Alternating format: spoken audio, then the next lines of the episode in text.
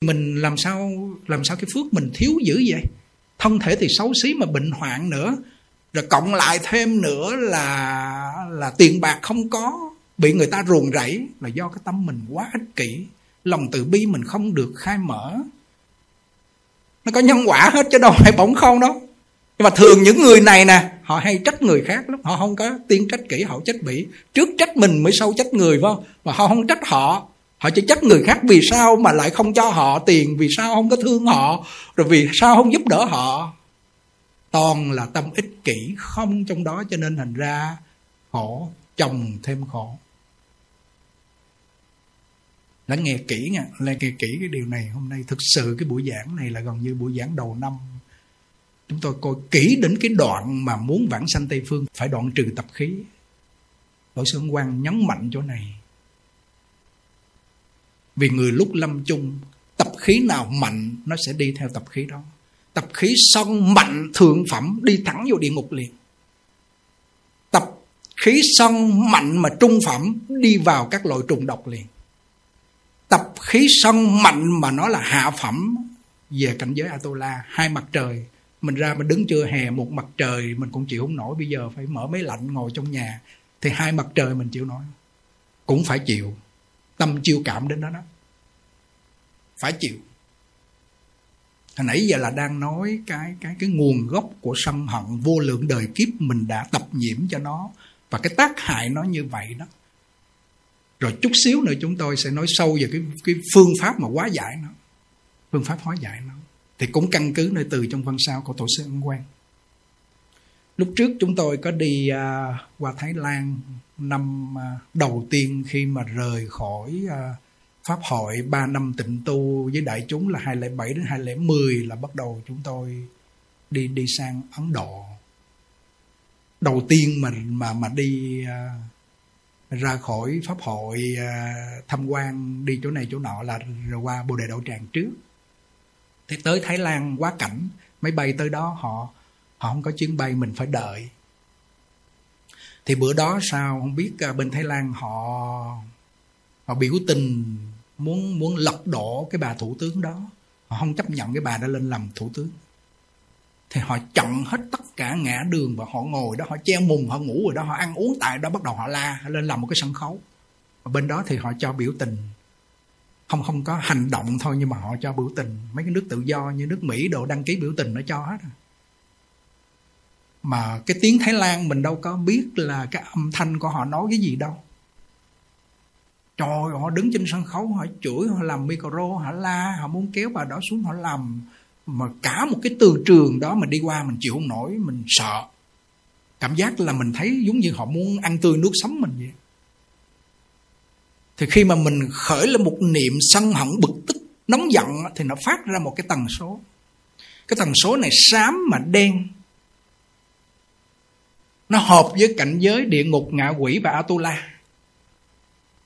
Tuy rằng hiện tại mình mới có hoa báo, Nó khởi niệm lên là gọi là hoa báo, Mà nó vô trong địa ngục Trùng độc và Atola đó là quả báo, Mà đã vô quả báo rồi thì Hơi gây Hơi căng. Trả rất lâu. Phải trả thôi. Còn nếu mà là là hoa báo á, Thì nó có thể thay đổi được. Nhớ nha. Hoa báo tức là cái ý niệm mình khởi niệm lên Đã tạo thành một cái quả báo á, Thì cái hoa báo này rất dễ thay đổi nó. Cho nên con người mình dễ tu là ở chỗ này. Còn mà đã là vô quả báo trùng độc thì nó phải nó phải hết cái thời gian quả báo của loài rắn, loài rít, quý vị biết bao lâu vô cảnh giới tu la thì tiếp tục nó cứ nóng như vậy thì quý vị biết bao lâu? Vô lượng đời ức kiếp. Cho nên sân hận là một cái cái hoa báo để nó vào cái quả báo của địa ngục súc sanh, trùng độc và atula. Phải nên nhớ nó như vậy, khi nó vừa khởi niệm xong là biết ngay, dập nó liền tức khắc trong giây lát. Không để nó trong một giây phút nào ở trong tâm mình. Tỏ quan ví dụ này lắng nghe. Nếu mà mình biết giặc cướp vô nhà mình rồi đó, thì mình phải tìm mọi cách mình cho nó ra khỏi nhà, đúng không? Chứ không thì nó lấy hết của sạch xanh ra. Nó hãm hại mình ra. Đúng không? Như vậy là là là trước khi niệm sân khởi là mình đã có uh, lính bảo vệ rồi. Đã có một đội quân hùng hậu rồi.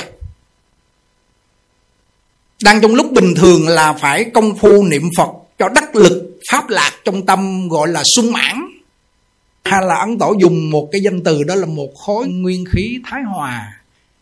Giống như là một uh, một lưu một hồ nước trong á thì một niệm sân khởi lên à, giống như là một à, giọt hoặc một chén mực đen á mà nó nhỏ vào bên trong cái lu nước cái hồ nước thì pha loãng không thành vấn đề. Hiểu chỗ nào chứ để khi mà nó khởi lên bắt đầu mình mới niệm thì đôi khi à, không thắng nó nổi. Ấn tổ gọi là dùng danh từ là niệm dự phòng. Nếu bình thường không có niệm thì cả một cái tâm thức mình như một cái lu nước vẫn đục đen thui lui. Cộng nó thêm một chén phẩm màu đen đổ vô nữa thì càng đen thêm. Nghĩa là sao? Tâm mình nó cứ ầm ỉ ầm ỉ bực tức trong này. Không có một khối nguyên khí thái hòa, không có cái pháp lạc của niệm phật công phu tu hành, thì điều xấu ác và điều sân hận ở ngoài nó chỉ kích động vô một cái là nó nổ cái đùng liền. Và nó sẽ gì? Nó nặng càng thêm nặng. Nắm rõ ai cũng biết điều này hết. Cái danh từ dễ hiểu nhất đó là giặt vô nhà. Giặt đó là sân hận, tham lam, ngã mạn, si mê. Nó ở trong nhà của mình, tức là ở trong tâm của mình, nó phá tan tành hết tất cả những cái công đức thọ mạng là sống lâu. Người sân hận thì chết sớm là chắc chắn rồi. Bởi vì vậy cái niềm sân hận đó nó tiết ra một cái độc tố, nó làm cho cơ thể của mình bệnh hoạn, bệnh nan y. Bác sĩ chữa không được. Bú nè, ung thư nè. Đủ thứ bệnh nan y hết thì thuốc làm sao chữa được? Thuốc thuốc bên ngoài bác sĩ có thể chữa được cái bệnh sân không? Không. Chữa cái ngọn là cái thân nó hết bệnh thôi. Hết bệnh này nó sanh ra bệnh kia. Chỉ có pháp của phật á, nó mới hóa giải được. Cái gốc đó là sân hận sanh ra bệnh. Cho nên nhiều bác sĩ nhiều bác sĩ họ đi tu làm sao? Họ học được cái phương pháp chữa bệnh thân mà tâm họ vẫn bất an khổ đau. Cho nên họ rời cái nghề bác sĩ để họ tiếp tục họ bước lên một cái ngành nữa là học bác sĩ tâm lý. Bác sĩ tâm lý mà nói về giáo lý đạo phật thì số một. Không có cái cái nguồn giáo lý nào mà có thể qua nổi. Ví dụ à, trong người mình luôn luôn an vui luôn luôn hạnh phúc luôn luôn bình an và trong tâm mình là ngày nào cũng như ngày Tết, một khối nguyên khí thái hòa. Và lúc nào họ cũng niệm Phật, niệm quan âm. Họ niệm, họ chim thêm vô. Họ dồn cái năng lượng đó và tâm họ an vui, thì có người nào chọc ghẹo họ được không? Không được. Chọc ghẹo đánh chửi họ luôn, họ vẫn an vui. Mình làm được không? Được được được. Cái niệm sân để khởi lên để cho nó chế ngự trong tâm mình á là nó nghịch chiều với thể tánh mình còn làm được mà. Nó không phải là tâm tánh của mình, nó là dụng mà lục dụng nghịch chiều với thể tánh để nó dắt mình đi đọa lạc mà bao đọa lạc bao nhiêu đời kiếp nay mình đã làm được. Cái điều đó là khó đấy, mình đã làm được. Còn cái việc mà để cho tâm mình an vui trở lại với chân tâm thể tánh thường lạc, ngã tịnh. Thường an vui là thường lạc, ngã là sống với chân ngã thanh tịnh của mình. Thường lạc ngã tịnh là tứ đức của niết bàn, mình trở về, mình sống thì thực sự dễ dễ hơn là mình tạo nghiệp tham sân si.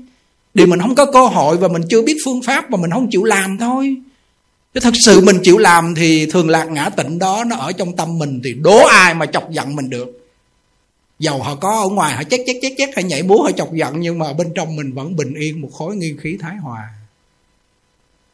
Lúc này thì người này rất thích người khác chỉ lỗi cho mình chỉ lỗi họ là họ thấy người đó là người bồ tát bởi vì họ không tự thấy lỗi họ được.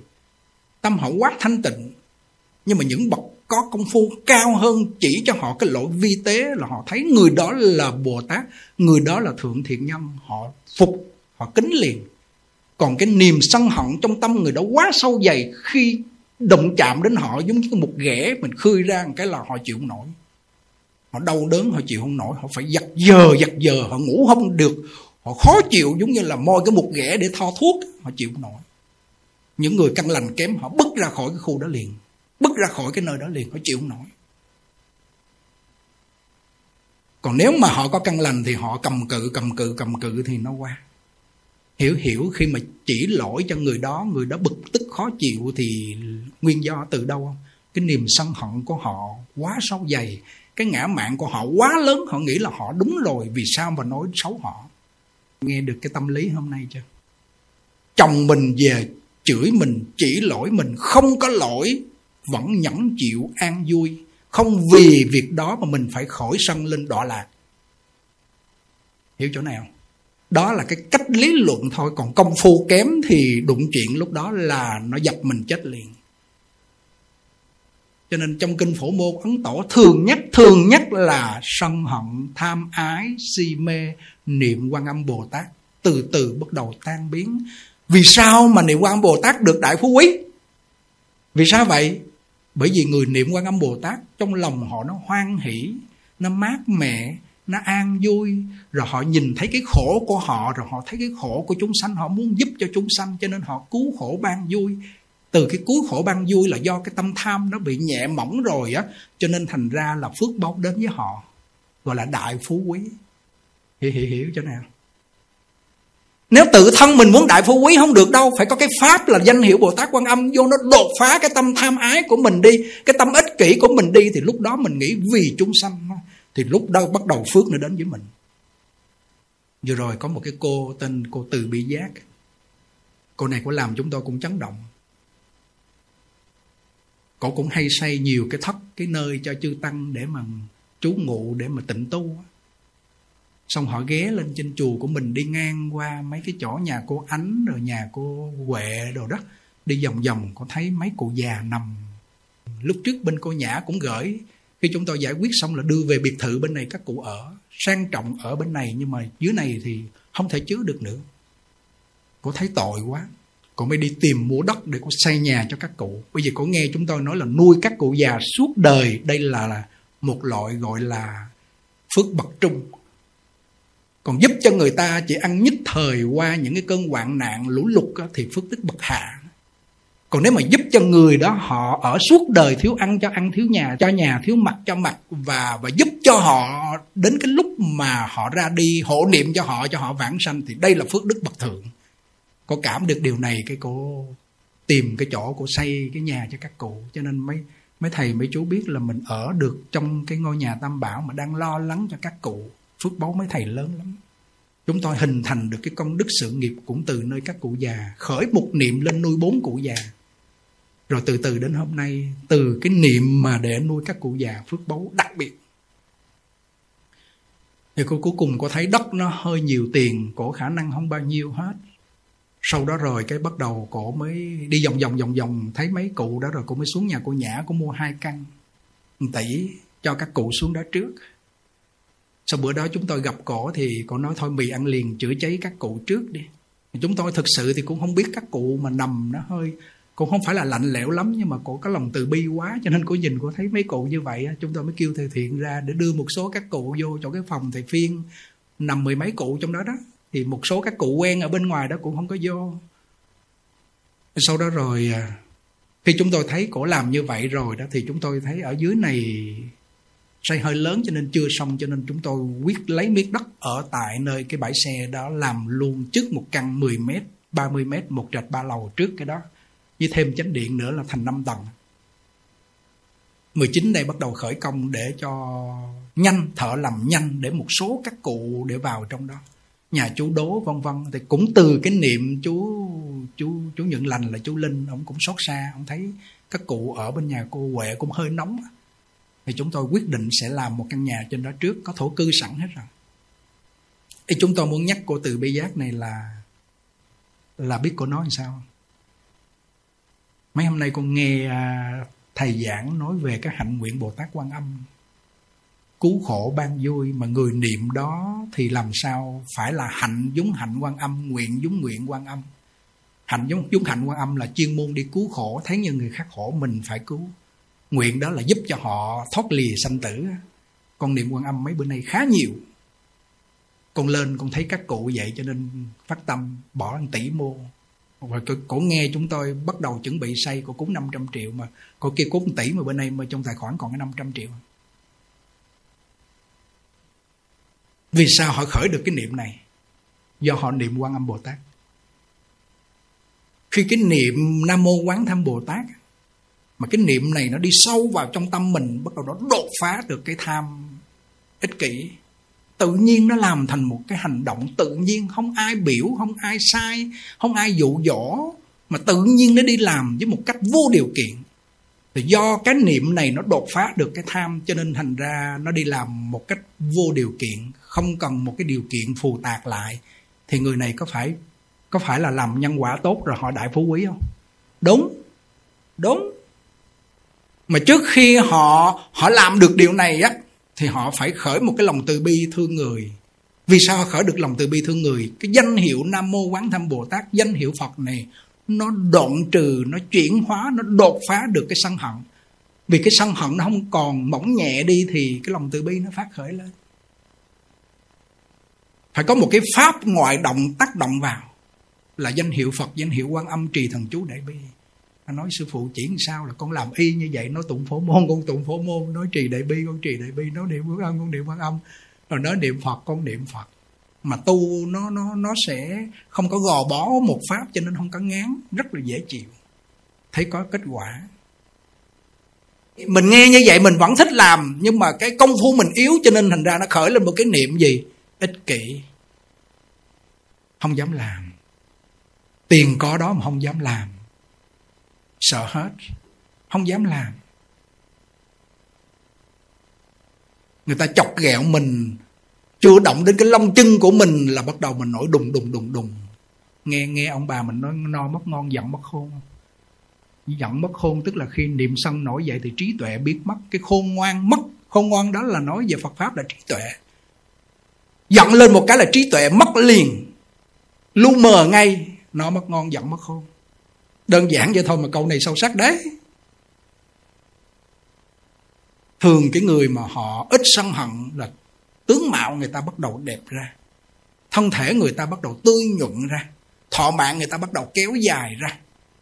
Rồi thăng quan tiến chức giàu có cũng từ nơi cái tâm mà đoạn trừ được cái cái tham lam và sân hận này. Mà nhà tan cửa nát rồi, gia đình ly tán, cô quả độc thân. Chết sớm đọa lạc cũng từ nơi hai cái ý niệm tham sân này. Nó là ghẻ độc, nó là giặc phải trừ khử cho bằng được. Thì nếu mà trừ khử nó được thì thực sự công phu mình nâng cao cảnh giới liền. Mà cái cách trừ khử nó có hai hai vấn đề. Một là nhận diện nó và coi nó là giặc phải trừ khử như ghẻ độc. Phải quyết tâm như vậy chứ còn niệm phật thì cứ niệm mà sân thì cứ sân thì coi như thua. Tham thì cứ tham coi như thua. Không giải quyết được vấn đề. Lúc lâm chung nếu niệm sân, niệm tham, niệm nghi ngờ, không có cảnh giới cực lạc, không có đức phật di đà, mình không có khả năng để về và đức phật với thích ca mâu ni là lừa gạt mình chứ không có đức phật di đà. Những niệm này làm ngăn cách cùng phật. Tuy rằng miệng niệm phật mà tâm ngăn cách cùng phật ghê chưa? Ông tổ hay nói cái chỗ này, vì sao họ niệm phật mà không vãng sanh? Là niềm tin họ chưa sâu, nguyện họ chưa tha thiết, hành trì dụng công chưa đắc lực. Thiện căn phước đức nhân duyên chưa đủ cho nên họ khởi lên cái niệm nghi ngờ. Mất phần vãng sanh. Miệng niệm phật mà tâm cách ngăn cùng phật. Câu này thiết là hay. Thiết là hay câu này. Cảm nhận được đúng không? Cái chỗ này là cái mấu chốt để mà mình hạ thủ công phu nè. Nhưng mà con người mình hay bị đánh lẳng con đen, tức là bị đánh lừa. Nghĩ mình là bình thường, không có sân hận gì đâu, không có tham lam gì đâu. Thôi, từ từ tu cũng được, hoặc mình tà tà, bị đánh lừa. Nếu thực sự mình không còn tham sân si, mình phải chứng lục thông chứ. Bây giờ chứng cái thông nào đâu? Thì trong tâm mình là đầy ắp bụng dạ tham sân si rồi. Thân thì mang nghiệp chướng tạo sát sanh trộm cắp tà dâm. Cho nên Ấn Tổ dùng cái danh từ đó gọi là khởi hoặc là tham sân si mạng nghi. Tạo nghiệp là sát trộm dâm dối. Rồi phải đọa trong ba đường ác địa ngục ngạ quỷ súc sanh. Khởi hoặc tạo nghiệp thọ quả báo. Chúng sanh mình. Hôm nay là khởi lên là tính hạnh nguyện. Đoạn trừ hoặc tham sân si. Quyết chí một đời vãng sanh. Được không? Được, được, được. Phật tử, những người họ ở nhà một mình họ tu cũng được, chứ đừng có nói có đạo tràng như quý thầy, quý chú và Phật tử có cái người hướng dẫn như vậy. Họ chỉ nghe qua niệm Phật, được Phật giáo họ vãng sanh về Tây Phương Cực Lạc. Họ nghe vậy là họ dụng công, Họ buông bỏ. Có một bà lão đó, bất an khổ đau vô cùng, đứa con dâu. Trời ơi, mẹ chồng nàng dâu thì số một, mấy bà biết rồi đó như mặt trăng mặt trời, không có ưa nhau, không có hợp nhau. Khó chịu vô cùng. Rồi nàng dâu về nói với đứa con trai là bà thế kia thế nọ nữa. Trời ơi, chửi mắng bà già, bà khổ. Bà khóc tối ngày, lên nằm cứ khóc sùi sụi sùi sụi. vậy còn oan gia nhiều đời gặp nhau báo oán đòi nợ nó tới, nó ở chung với nhau á. Chứ con cái thời này mà kêu là báo ân với lại trả ơn, làm gì có, hiếm lắm do nghiệp ác mình nó chiêu cảm tội là báo oán đòi nợ tới không? Buồn quá, đi đến cái chùa. Nói, thầy, con khổ quá, không có con đường nào thoát, không có con đường nào thoát. Ông kêu, bà khổ là gì? Lý do gì?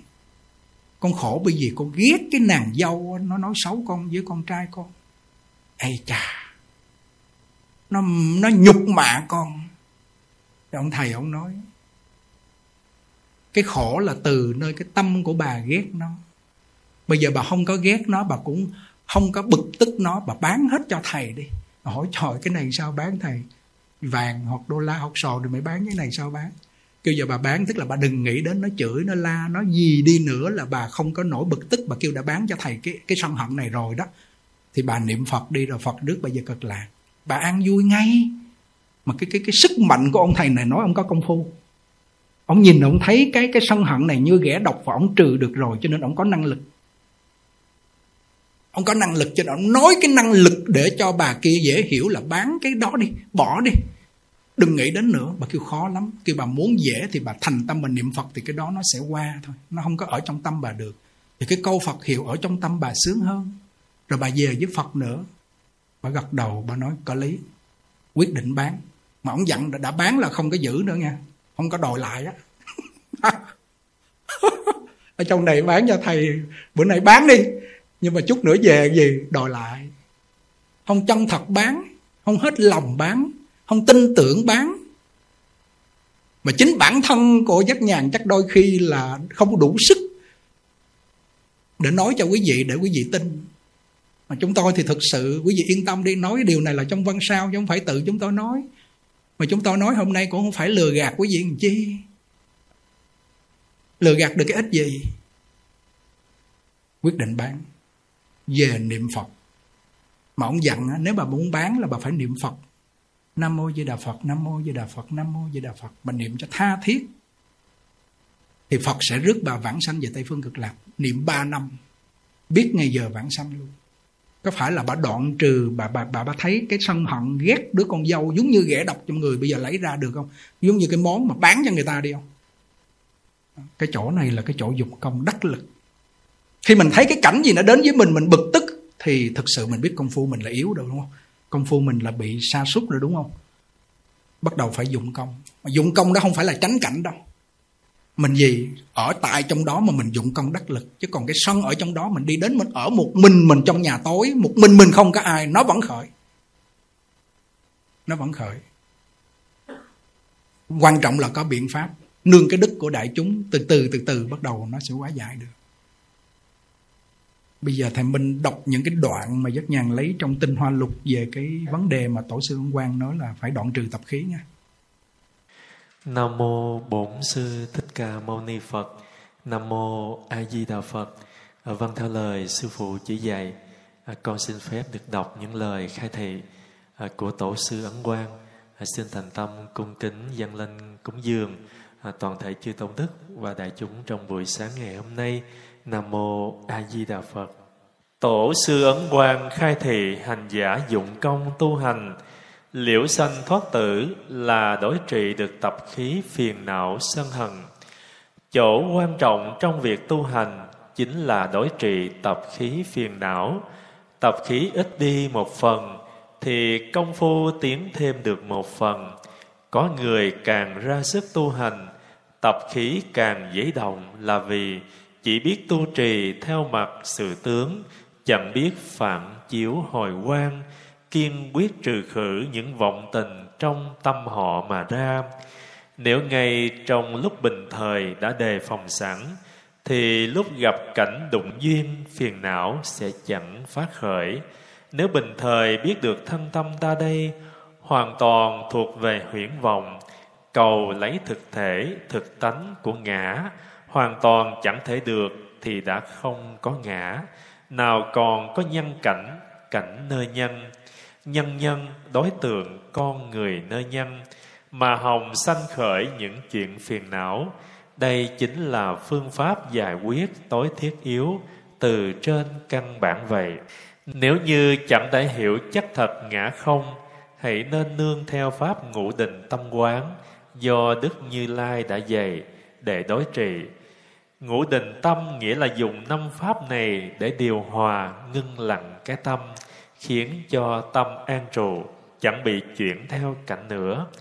Có nghĩa là chúng sanh nhiều tham thì hành bất tịnh quán, chúng sanh nhiều sân thì hành từ bi quán, chúng sanh nhiều tán loạn thì hành sổ tức quán, chúng sanh ngu si thì hành nhân duyên quán, chúng sanh nhiều chướng thì hành niệm Phật quán, trích ấn quang Pháp Sư Văn Sao Tăng Hoàng Chánh Biên quyển 4 dạy những nghĩa lý về pháp môn tịnh độ và cách đối trị nóng giận.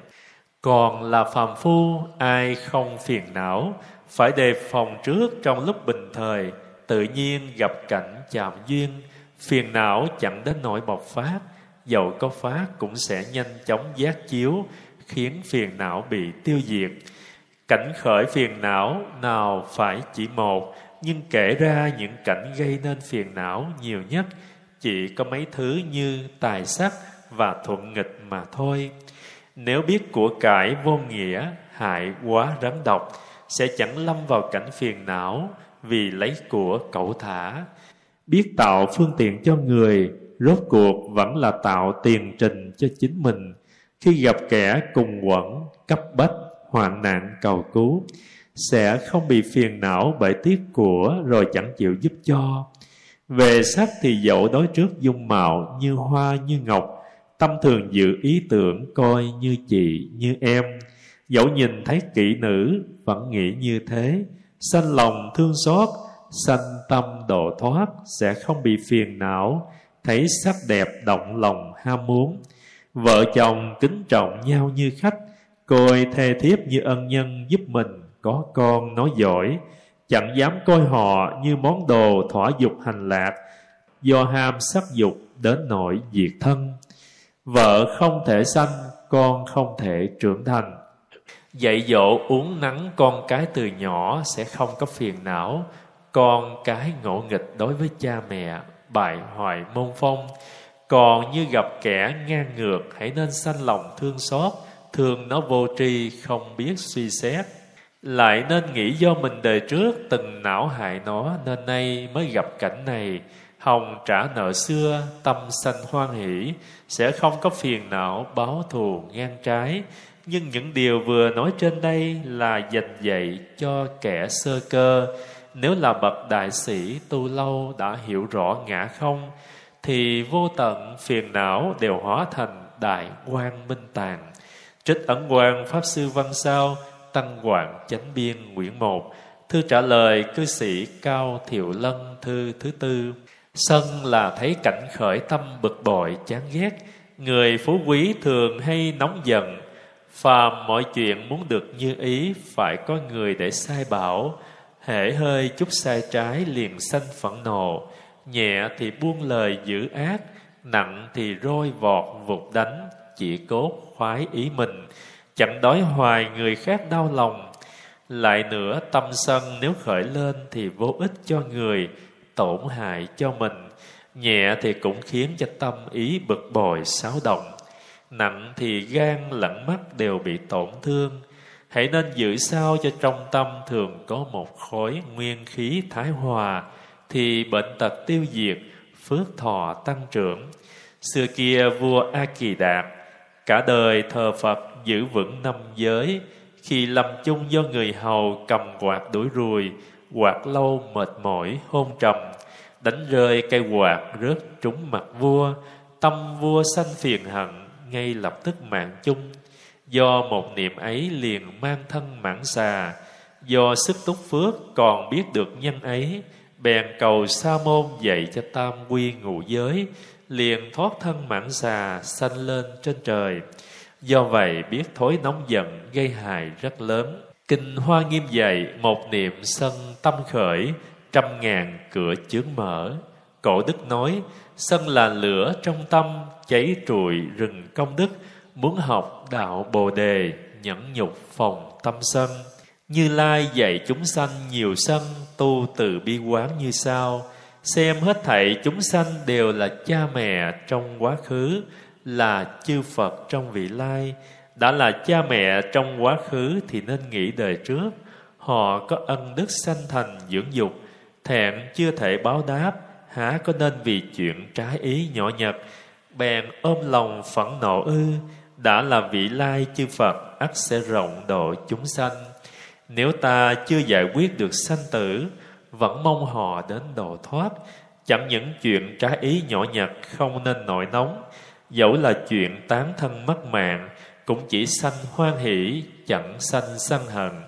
Vì vậy lúc bồ tát xả đầu mắt tủy não, đều xem những người sinh, những thứ ấy như thiện tri thức, coi như ân nhân, coi như người thành tựu đạo bồ đề vô thượng cho mình.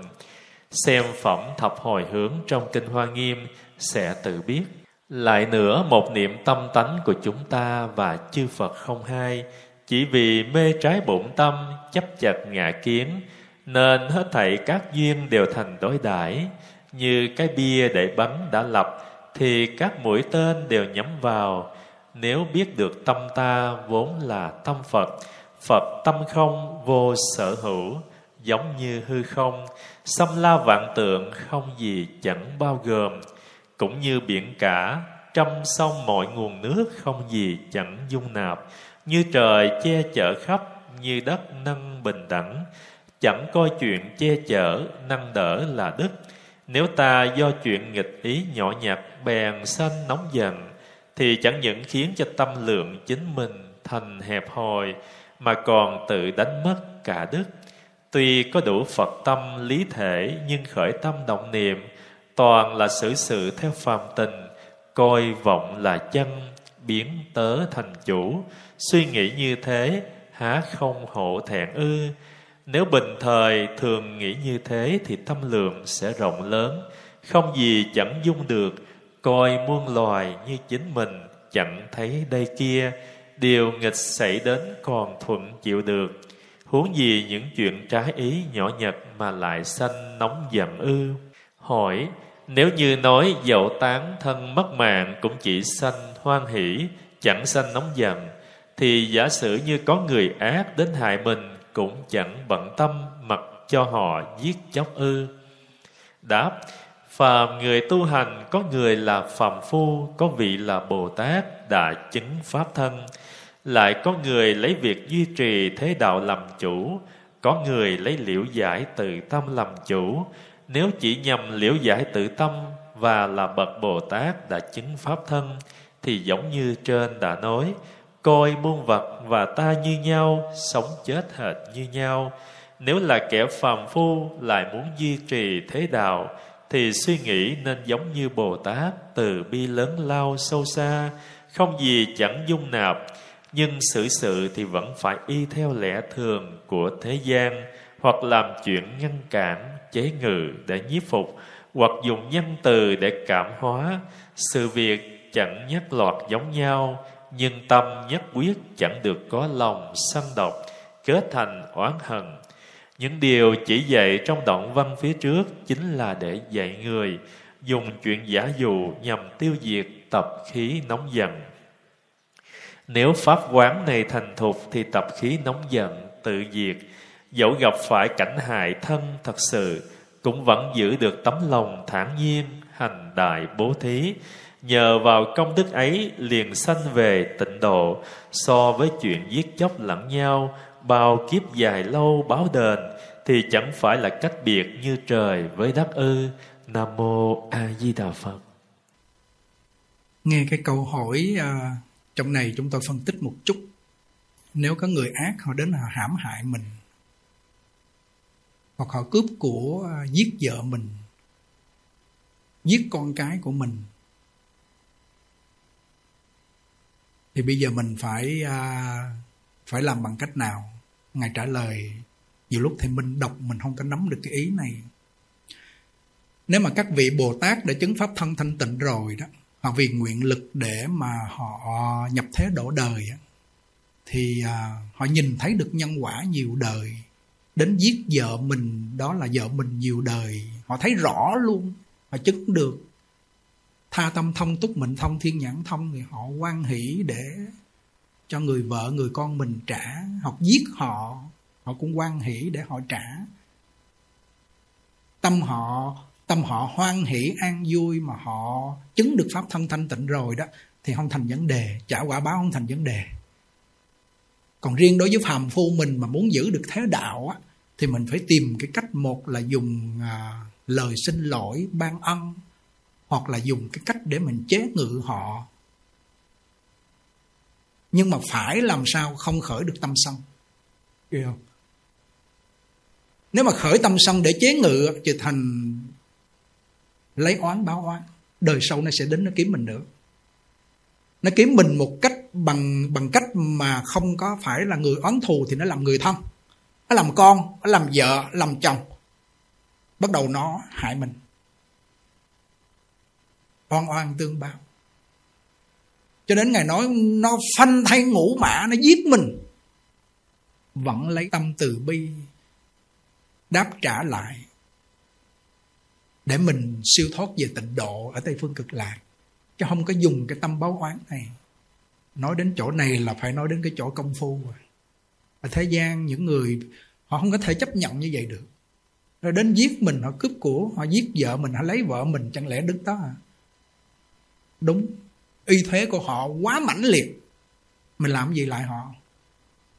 Họ kéo 10 đứa, hai chục đứa ăn cướp, nó vô, nó hãm hại vợ mình lấy của sạch sành xanh. Mình chống cự là nó giết mình. Thì lúc đó nằm im ru thôi. Lúc đó nằm im ru làm gì? Nam mô quan âm bồ tát. Nam mô quan tâm bồ tát. Niệm nổi không?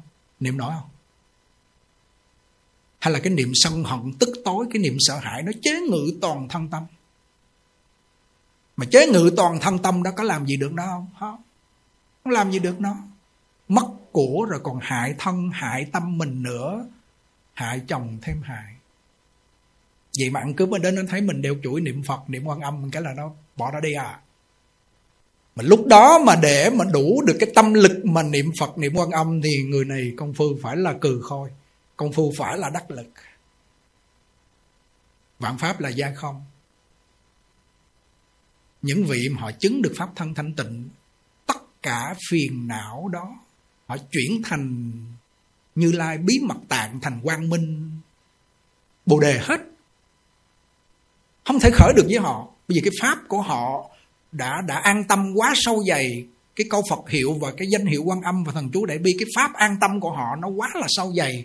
Nó có cái bề thế, coi như là giữ được cái cái cái cái bờ cõi của cái tâm thức quá mạnh mẽ cho nên thành ra không bao giờ nó khởi được.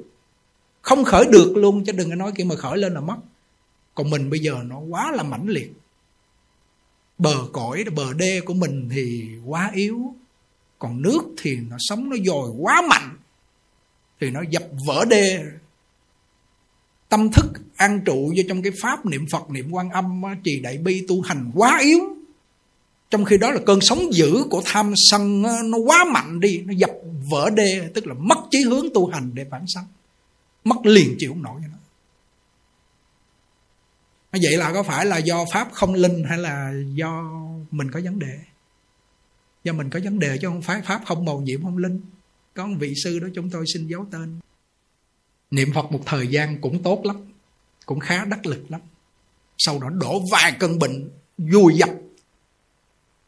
Cứ niệm phật lay lắc uống thuốc cũng không qua niệm phật cũng không qua. Bởi vì cái dụng công không đắc lực á, rồi cuối cùng không hoan hỷ để chấp nhận trả cái quả báo á, rồi cuối cùng cái là thói bồ đề tâm luôn. Và nằm đó sân hận bực tức mà ai vô cũng chửi lũa hết trơn làm một chút một cái là ông nổi bực lên. Bưng cơm đến mà trễ một chút, bắt đầu là ông chửi xối xả luôn. Sư trong lòng nó chế ngự cái sân hận quá lớn luôn. Và và nhiều người đến khuyên niệm phật. Phật phật có gì mà phật phật? Tôi bệnh gì mà phật không cứu, không chữa tôi mà giờ niệm làm gì? Trời ơi, làm quá trời trời luôn. Và cuối cùng nằm một đống đó. Không ai dám tới nữa hết nhưng con rắn mà nó độc quá, ai dám tới gần đâu. Mình sân hận còn hơn con rắn nữa. Con rắn nó sân hận, đụng nó mới mổ thôi cho mình ai cũng mổ hết. Đúng không? Ai tới cũng chửi, cũng mổ hết trơn chứ đâu phải như con rắn nó nằm im đâu. Cuối cùng nằm chèo queo đã chết luôn.